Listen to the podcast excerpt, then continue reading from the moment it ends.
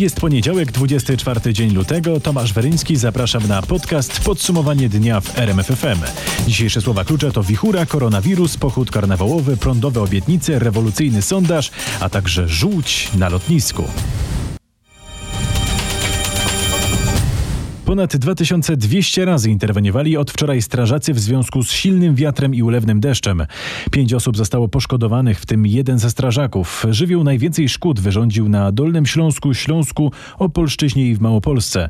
O sytuacji na południu opowie nasz reporter Maciej Pałachicki. 230 razy do tej pory interweniowali małopolscy strażacy w związku z wichurą przechodzącą nad województwem. W większości przypadków usuwali połamane drzewa i konary. Uszkodzonych zostało także 40 dachów. Najwięcej zniszczeń wiatr wyrządził w powiecie krakowskim. Na Podkarpaciu było już nieco spokojniej. Strażacy w nocy wyjeżdżali około 70 razy, przede wszystkim do połamanych drzew. Wiatr najmocniej wiał wysoko w górach. Na Kasprowym Wierchu jego podmuchy przekraczały 145 km na godzinę. Nad Tatrami w nocy przeszła burza, co jest niespotykanym tu zjawiskiem o tej porze roku. Na Dolnym Śląsku cztery osoby zostały ranne, kilkadziesiąt samochodów zostało uszkodzonych. Raport po wichurze z Dolnego Śląska ma Mateusz Czmiel. A to była bardzo niespokojna noc e, na Dolnym Śląsku. W Chocianowie w powiecie polkowickim drzewo spadło na busa, którym jechały cztery osoby. Trzy odniosły lekkie obrażenia i przytomne trafiły do szpitala. E, drzewo spadło również na samochód w Piotrowicach w powiecie jaworskim. Kierowca z niegroźnymi obrażeniami również trafił do szpitala. E, ponadto do bardzo niebezpiecznej sytuacji doszło w Jaczowie w powiecie głogowskim. Tam zerwany dach z hotelu spadł na kilka samochodów. Poważnie uszkodzonych zostało pięć pojazdów. Na szczęście nikogo nie było w środku. Najwięcej pracy strażacy mają we Wrocławiu, Polkowicach i Trzebnicy. A tak minioną noc wspominali mieszkańcy Dolnego Śląska. Deszcz, brak prądu, dachy pozrywane, gałęzie na ulicy. Światła nie było, hukało jak, jak, jak, jak nie wiem, no. Było, było, było. My światła nie mieli prawie do 12 w nocy. To była burza? Co to było? Jak To można był to taki, opisać? taki, taki moment, tak jakby jakimś czymś wysypał, taki, taki wicher straszny. Biało tylko było i, i więcej nic. Mocno biało? Biało. Ruszało wszędzie, jak nie wiem. silne wiatry, dmuchało w okna, w deszcze i powiało różne rzeczy. deszcz i silna wichura. Drzewa leżą, wszystko ten połamane. W całej Polsce w sumie prawie 100 tysięcy odbiorców była o poranku pozbawiona prądu. Ratownicy TOPR radzą, nie wychodźcie na razie w Tatry. Z powodu wichury na szlakach są duże zaspy.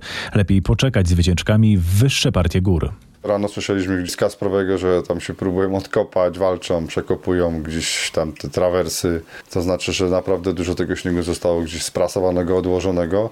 Na pewno będą utrudnienia na szlaku. Mówi ratownik dyżurny TOPR Marcin Witek. Dla wszystkich Polaków wracających z zagranicy przygotowaliśmy komunikaty SMS-owe, jak należy się zachowywać, jakie objawy mogą świadczyć o tym, że koronawirus wystąpił lub nie i czego należy się wystrzegać, powiedział premier Mateusz Morawiecki. Dziś odbyło się spotkanie premiera w sprawie koronawirusa z ministrem zdrowia, głównym inspektorem sanitarnym i szefem MSWiA, a także odprawa w Rządowym Centrum Bezpieczeństwa z wojewodami i z wojewódzkimi inspektorami sanitarnymi. Po odprawie Morawiecki poinformował o podejmowanych działaniach w związku ze wzrostem liczby zachorowań wywołanych koronawirusem we Włoszech. Dla osób, które wracają samolotami z różnych podróży zagranicznych mamy dodatkowe badania temperatury. Również polskie linie lotnicze wyposażają się w termometry po to, by ten element diagnostyki móc bardzo szybko wykorzystać, dodał premier. Światowa Organizacja Zdrowia oceniła, że jest za wcześnie na to, by mówić o pandemii koronawirusa. Przedstawiciele WHO powiedzieli, że koronawirus nie wymknął się spod kontroli i nie powoduje śmierci na szeroką skalę. Dane z licznych źródeł potwierdzają generalny trend spadkowy liczby nowych infekcji koronawirusem wykrywanych w Chinach, powiedział przedstawiciel Światowej Organizacji Zdrowia Bruce Aylward na konferencji prasowej w Pekinie. Ocenił również, że bardzo trudne działania podjęte przez chińskie władze prawdopodobnie zapobiegły setkom tysięcy zakażeń w kraju. Wczoraj w Chinach wykryto 416 nowych przypadków infekcji, a więc o 80% mniej niż dwa tygodnie temu, gdy codziennie informowano o ponad 2000 nowo potwierdzonych zakażeń. Unia Europejska przeznaczyła 230 milionów euro na globalną walkę z koronawirusem. Niemal połowa ma pójść na badania zmierzające do wynalezienia szczepionki. Do siedmiu wzrosła liczba ofiar śmiertelnych koronawirusa we Włoszech. Chorych jest ponad 220 osób. Jeśli nie musimy jechać w zagrożone wirusem miejsca, to tego nie róbmy, radzi profesor Krzysztof Tomasiewicz, szef Kliniki Chorób Zakaźnych Szpitala Klinicznego nr 1 w Lublinie. Ja zawsze mówię to przy okazji tego koronawirusa, żebyśmy również no, podejmowali te działania, jakie są przy konieczności ograniczenia czy kwestii profilaktyki zakażenia wirusem grypy, a więc unikanie, unikanie zbiorowisk y, ludzkich, no, właściwe dbanie o higienę. No, to są czynniki wbrew pozorom uniwersalne, niezależnie od tego, jakiego wirusa dotyczą. W związku z sytuacją we Włoszech Polska zamierza wprowadzić dodatkowe środki bezpieczeństwa, między innymi na granicach pojawią się kontrolerzy sanepidu. Ludzie próbują zachować spokój, ale w sklepach już zaczyna brakować towarów. Tak atmosferę w Mediolanie w związku z zagrożeniem koronawirusem opisuje nam ksiądz Zbigniew Wądołowski z parafii Santa Maria alla Fontana. Ksiądz Wądołowski od 20 lat pracuje w mediolańskich parafiach. Rozmawiał z nim Mariusz Piekarski. Opowiada, że władze miasta zachęcają do pozostawania w domu. Zamykane są firmy w północnej przemysłowej części miasta. Opisuje też, że tętniące zazwyczaj miasto wyraźnie spowolniło. Jak mi opisywał, plac przed kościołem zazwyczaj pełen ludzi jest teraz właściwie pusty.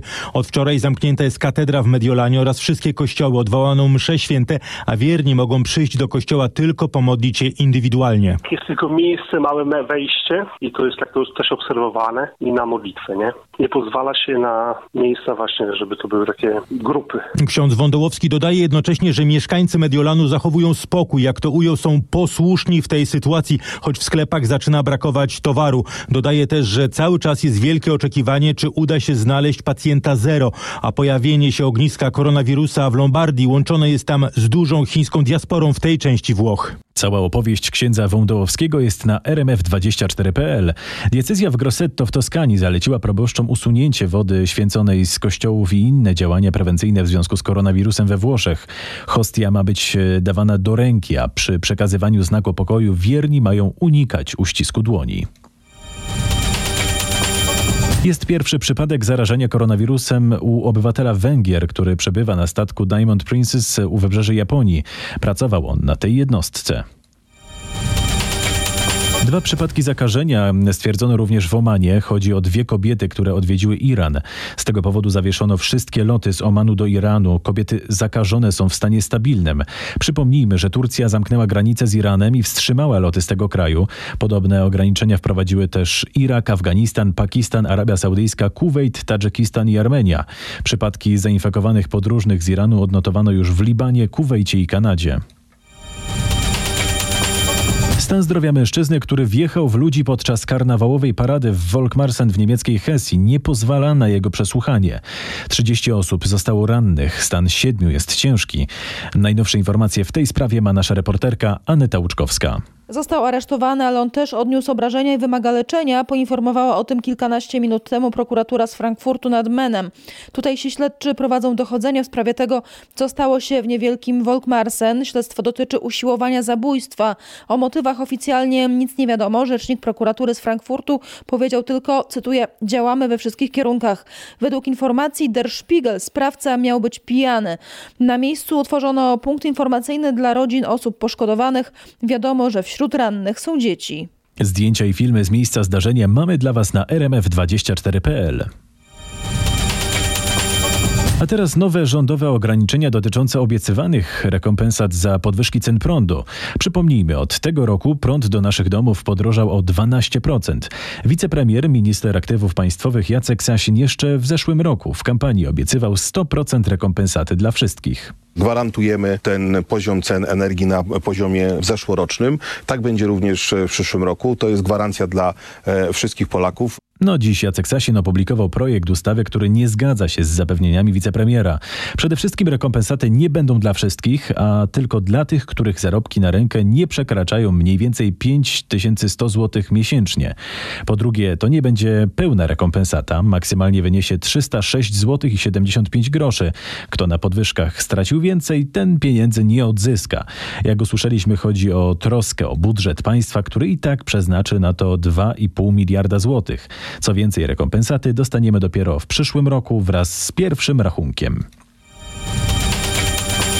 Zaskakujący sondaż poparcia w wyborach prezydenckich. Gdyby w drugiej turze znalazł się lider Polskiego Stronnictwa Ludowego Władysław Kosiniak-Kamysz, pokonałby urzędującego prezydenta Andrzeja Dudę. Tak wynika z badania United Survey dla Dziennika Gazety Prawnej i RMFFM. Kosiniak-Kamysz mógłby liczyć na prawie 46% poparcia, a Andrzej Duda dostałby poparcie mniejsze o 2 punkty procentowe. Nasz reporter Grzegorz Kwolek sprawdził, jak przedstawiają się wyniki dotyczące pierwszej tury.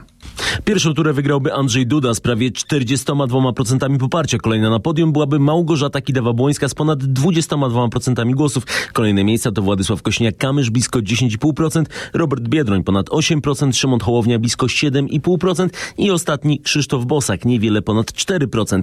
Gdyby to Małgorzata Kidawa-Błońska zmierzyła się z Andrzejem Dudą w drugiej turze, to kandydatka Koalicji Obywatelskiej przegrałaby z urzędującym prezydentem 41,6% do 49,6%. Uwagę zwraca niewysokie zainteresowanie wyborami. Zdecydowanie zamierza głosować blisko 47% ankietowanych, a raczej zamierza 9%. Grzegorzu, w sondażu zapytaliśmy też, jaką decyzję powinien podjąć Andrzej Duda w sprawie dodatkowych środków na media publiczne. Zdecydowana większość chce, żeby prezydent ustawy, która przekazuje blisko 2 miliardy dla mediów rządowych, wyrzucił do kosza. Za wetem jest ponad 47% ankietowanych. Niecałe 15% Polaków chce, żeby Andrzej Duda ustawę podpisał, a niewiele mniej uważa, że powinien jej nie podpisać i skierować do Trybunału Konstytucyjnego. Za podpisaniem i skierowaniem do Trybunału jest niewiele ponad 3% ankietowanych. Jedyna grupa, która zdecydowanie popiera przekazanie środków dla mediów publicznych, to widzowie TVP Info. Za jest 62%. Ustawy popiera tylko 31% widzów wiadomości i 36% wyborców PiS. Jeśli Andrzej Duda weźmie udział w przedwyborczych debatach, to z pewnością będzie on najbardziej atakowany przez pozostałych kandydatów. Mówił w popołudniowej rozmowie w RMFFM Krzysztof Łapiński, były doradca Andrzeja Dudy. Myślę, że tak, że prezydent jest dobrym mówcą. W różnego rodzaju e, debatach jest, e, czy wystąpieniach publicznych otrzaskany, mówiąc kolokwialnie, e, więc nie, nie widzę problemu, czy, czy nie, raczej nie sądzę, żeby, żeby unikał debaty, nawet wiedząc, że powinien to będzie debatować, jeden. panie Ale to, ja, pośle? ja nie wiem, czy powinien. Ja, w, pan przytoczył słowa i pewnie e, w, jest więcej słów i samego pana prezydenta i sztabowców z tamtego czasu i to będzie pewnie e, też brane pod uwagę przez sztab. Cała rozmowa Łapiński-Zaborski jest na rmf24.pl, a teraz poranny komentarz do prezydenckiego sondażu. Andrzej Duda nie jest już niezniszczalny. Tak, Krzysztof Gawkowski, szef klubu Lewicy, komentuje wyniki sondażu. Całą rozmowę Roberta Mazurka możecie zobaczyć na rmf24.pl. Spokojnie podchodzę do każdego sondażu. Prawdziwy będzie 10 maja. Tak mówi z kolei nam lider PSL Władysław Kosiniak-Kamysz. Jak one są gorsze dla mnie, nie rozpaczam, jak teraz jest bardzo dobry. E, nie będę od razu skakał z radości do góry, ale oczywiście pokazał on jedną rzecz. I to jest e, pod tym względem zmiana w porównaniu ze wszystkimi innymi. Że z Andrzejem Dudą da się wygrać, tylko nie wszyscy są w stanie z nim wygrać. E, ja wejdę do drugiej tury, zrobię wszystko, żeby wejść do drugiej tury i mam wtedy, jak ten sondaż pokazuje, ogromne szanse na pokonanie dzisiaj urzędującego prezydenta. Szczegóły prezydenckiego sondażu mamy dla Was na rmf24.pl. Dwie przyjęte w strategicznych dokumentach wizje marynarki wojennej są ze sobą sprzeczne, mówi w rozmowie z RMFFM kontradmirał Mirosław Murdel, były inspektor marynarki wojennej, który w 2018 roku stracił to stanowisko po słowach o zawiedzionych marynarskich nadziejach. To pierwszy wywiad od czasu głośnej dymisji. Jak przyznaje w rozmowie z Kubą Kaługą, politycy sami nie wiedzą, czego od marynarki oczekują. Koncepcja bezpieczeństwa morskiego, którą opatrzył swoim słowem wstępnym prezydent Duda, napisał w tym słowie wstępnym w ten sposób. Ma nadzieję, że ta koncepcja posłuży jako przyczynek do dyskusji na temat bezpieczeństwa morskiego Rzeczpospolitej, przyszłości marynarki wojennej w szczególności. A mamy taką dyskusję? Nie mamy. A powinna, powinna się odbyć. Pan by po to oczekiwał- właśnie, żebyśmy ustalili priorytet. Co jest dla nas ważniejsze? Czy okopujemy się zgodnie z koncepcją obronną na Bałtyku, budujemy zdolności antydostępowe, czy stawiamy na sojusz, wychodzimy poza Bałtyk, Obszerny wywiad o wielu kwestiach dotyczących polskiej marynarki wojennej jest na rmf24.pl. Sukces interwencji RMFFM w sprawie kłopotliwej infolinii Krajowej Informacji Skarbowej. Ministerstwo Finansów zapowiada jej odblokowanie i skrócenie kolejki oczekujących na poradę. W zeszłym tygodniu ujawniliśmy, że gdy ktoś dzwonił do Krajowej Informacji Skarbowej z prośbą o pomoc w wypełnieniu PIT-ów, słyszał na przykład taki komunikat. Przepraszamy, wszyscy konsultanci są zajęci. Proszę czekać na zgłoszenie się operatora. Jesteś 230 W kolejce No, Od dziś ma być znacznie lepiej. Zwiększyliśmy liczbę pracowników na Krajowej Informacji Skarbowej. Na chwilę obecną będzie to 316 pracowników. Do tego nowe osobne infolinie, po jednej w każdym województwie, zapowiada Anita Wielanek z Krajowej Administracji Skarbowej. A funkcjonariusze Krajowej Administracji Skarbowej podczas kontroli podróżnych przekraczających granicę z Ukrainą w Medyce na Podkarpaciu wykryli blisko 100 sztuk ampułek zawierających rafinowaną żółć niedźwiedzia. Przewóz tego typu preparatów bez stosownego zezwolenia jest zabroniony. Ampułki zostały znalezione w samochodzie na niemieckich numerach rejestracyjnych, którym podróżował 56-letni obywatel Ukrainy. Chciał wjechać do Polski. Mężczyznę z 13 pistoletami alarmowymi zatrzymano na lotnisku w Krakowie-Balicach. Broń wraz z magazynkami znaleziono w jego bagażu. Został ukarany grzywną w wysokości ponad 4000 zł. To obywatel Izraela. Twierdzi, że broń dla siebie i przyjaciół kupił na Węgrzech. Policja w całym kraju od dzisiaj zmienia numerację telefonów. Żeby dodzwonić się do konkretnych jednostek policji, na początku trzeba będzie wybrać wyróżnik MSWiA, czyli prefiks 47 i wskaźnik obszaru. Jeśli chcemy dodzwonić się na przykład do jednostki Policji w województwie mazowieckim, to oprócz tego wyróżnika resortowego 47 wybieramy ten prefiks e, o numerze 70. Jeśli chcemy dodzwonić się do jednostki na Podlasiu, wybieramy dodatkowo 71 i kolejne 5 cyfr, które na przykład znaleźliśmy na stronie internetowej. E, Na Pomorze dodzwonimy się wybierając 47 i dodatkowo numer kierunkowy 74. Tłumaczy podkomisarz Anna Smarzak z Komendy Wojewódzkiej Policji w Lublinie. Przez pół roku mają działać stare i nowe numery. Nie zmienia się natomiast numer alarmowy 112. Bernie Sanders, mimo 78 lat zawału serca, który przeszedł jesienią, wychodzi na prowadzenie w prawyborczym wyścigu demokratów i to teraz on jest faworytem wyścigu, informuje nasz korespondent Paweł Żuchowski. Tak, dużo się zmienia. Demokratyczny socjalista, jak się go określa, ma w tej chwili 32% poparcia wśród demokratów. To jest o 8 punktów więcej niż w styczniu. Wygrał prawybory w Nevadzie, nabrał wiatru w żagle. E, Co ciekawe, przecież w zeszłym roku przeszedł zawał serca i niektórzy uważali, że to już koniec jego kampanii. Tymczasem em, pozostawił w tyle 77-letniego Joe Bidena. E, Były wiceprezydent e, traci, a był przecież czarnym koniem tego wyścigu. Wielu uważało, że to on będzie kandydatem demokratów w wyborach. E, Były wiceprezydent e, w tej chwili ma jakieś 16% poparcia, a miał 32. Na trzecim miejscu miliarder 78-letni Mike Bloomberg, były burmistrz Nowego Jorku, e, ma poparcie na poziomie e, 14%. Pawle, ale trzeba jasno powiedzieć, że te notowania jeszcze niewiele znaczą. Nie, absolutnie nie, dlatego że przed nami super wtorek, 3 marca, to jest taki dzień, kiedy m, e, prawybory odbędą się aż e, w kilkunastu stanach. No i na dobrą sprawę dopiero wtedy będziemy mogli zobaczyć, czy na przykład e, Biden nie odzyska formy, nie zmieni czegoś w swojej kampanii i nagle zdobędzie nowe głosy demokratów. Równie dobrze może być tak, że to Bloomberg wysunie się na prowadzenie, bo on chce ostro ruszyć właśnie w czasie super wtorku do ataku, No, ale może równie dobrze okazać się, że ktoś e, z młodszych kandydatów, bo ci, o których tutaj rozmawiamy, mają 78 lat w przypadku e, Sandersa e, czy Bloomberga i 70, 77 lat, jeżeli chodzi o Joe Bidena, no, że może ktoś młodszy, jak choćby Pete Buttigieg, e, wysunie się na prowadzenie. E, Wszystko przed nami, ale robi się naprawdę bardzo, bardzo ciekawie. Po więcej informacji z oceanu odsyłamy do Twojego podcastu Ameryka z bliska. Tak, e, najnowszy podcast e, to właśnie o tej prawyborczej e, walce. Jeżeli macie ochotę, to serdecznie zapraszam. Podcast Ameryka z bliska. Możecie go wyszukać, możecie go znaleźć na stronie RMF. On oczywiście Spotify. Najnowszy odcinek podcastu o prawyborczej walce u demokratów. O wszystkich dziwnych historiach, jak choćby sposób na to, by zwrócić uwagę wyborców Trumpa na samego Trumpa. Wyobraźcie sobie, e, gołębiom założono takie czapki, małe, czerwone, z napisem Make America Great Again. O tym też właśnie w tym podcaście. Serdecznie zapraszam. Gorąco zapraszamy, a Tobie, Pawle, dziękuję i do usłyszenia. Dziękuję, do usłyszenia.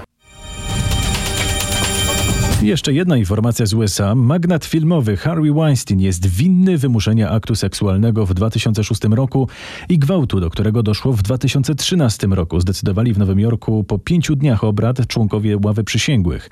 Wymiar kary zostanie ogłoszony 11 marca. Hollywoodzkiemu producentowi za napaść na Holly grozi do 25 lat więzienia, a za gwałt do 4 lat więzienia. Zgodnie z decyzją sędziego Weinstein tuż po odczytaniu wyroku został zakuty w kajdanki i trafił do więzienia więzienia. Teraz nowe fakty o ubiegłotygodniowym przeszukaniu gabinetu prezesa NIK przez CBA. Wiemy już na pewno, że Marian Banaś ostatecznie zgodził się na wejście agentów do gabinetu w siedzibie Izby. Ustalili to dziennikarze RMFFM. Mimo tej zgody prezes NIK składa do sądu zażalenie na działania śledczych. Krzysztof Zasada sprawdził, jakie były szczegóły środowych przeszukań. Początkowo prezes Banaś nie wpuścił agentów do swego biura. Argumentował, że działania funkcjonariuszy naruszałyby przysługujący mu immunitet i naruszały tajemnicę kontrolerską. Agenci CBA przyjęli te argumenty i odstąpili od działań. Jednak gdy Marian Banaś opuścił siedzibę NIK, agenci na polecenie prokuratury znów chcieli dostać się do biura prezesa. Relacjonował mi pełnomocnik Banasia Marek Małecki. Ja sobie nie wyobrażam sytuacji, kiedy w mediach, nie tylko polskich, ale światowych, widzielibyśmy sytuację, gdzie agenci CBA wyłamują drzwi do gabinetu prezesa. Ostatecznie wyraził zgodę, no mając świadomość tego, jakie mogą mieć to konsekwencje wizerunkowe dla naszego kraju. Jest już gotowe zażalenie na działania śledczych, którzy, jak twierdzi prawnik, naruszyli immunitet szefa NIK oraz złamali tajemnicę kontrolerską. Jedna osoba ranna, blisko pół tysiąca wylegitymowanych i sześcioro zatrzymanych. To policyjny bilans wczorajszych wydarzeń na stadionie Lecha w Poznaniu. Szalikowcy Lechii Gdańsk w przerwie meczu i w drugiej połowie wrzucali odpalone race na trybunę kibiców gospodarzy. Mateusz Chłystun sprawdził, co z ranną osobą. To 17-letnia poznanianka, która doznała poparzeń w wyniku wrzucenia racy na trybunę. Pięcioro z szóstki zatrzymanych kibiców Lechi zostało już zwolnionych do domu. Jedna osoba podejrzewana o wyłamanie bramy sektora gości i nawoływanie do awantury nadal przebywa w poznańskiej komendzie. Według ustaleń policji do napiętej sytuacji na stadionie doszło po prowokacyjnym zachowaniu kibiców obu drużyn.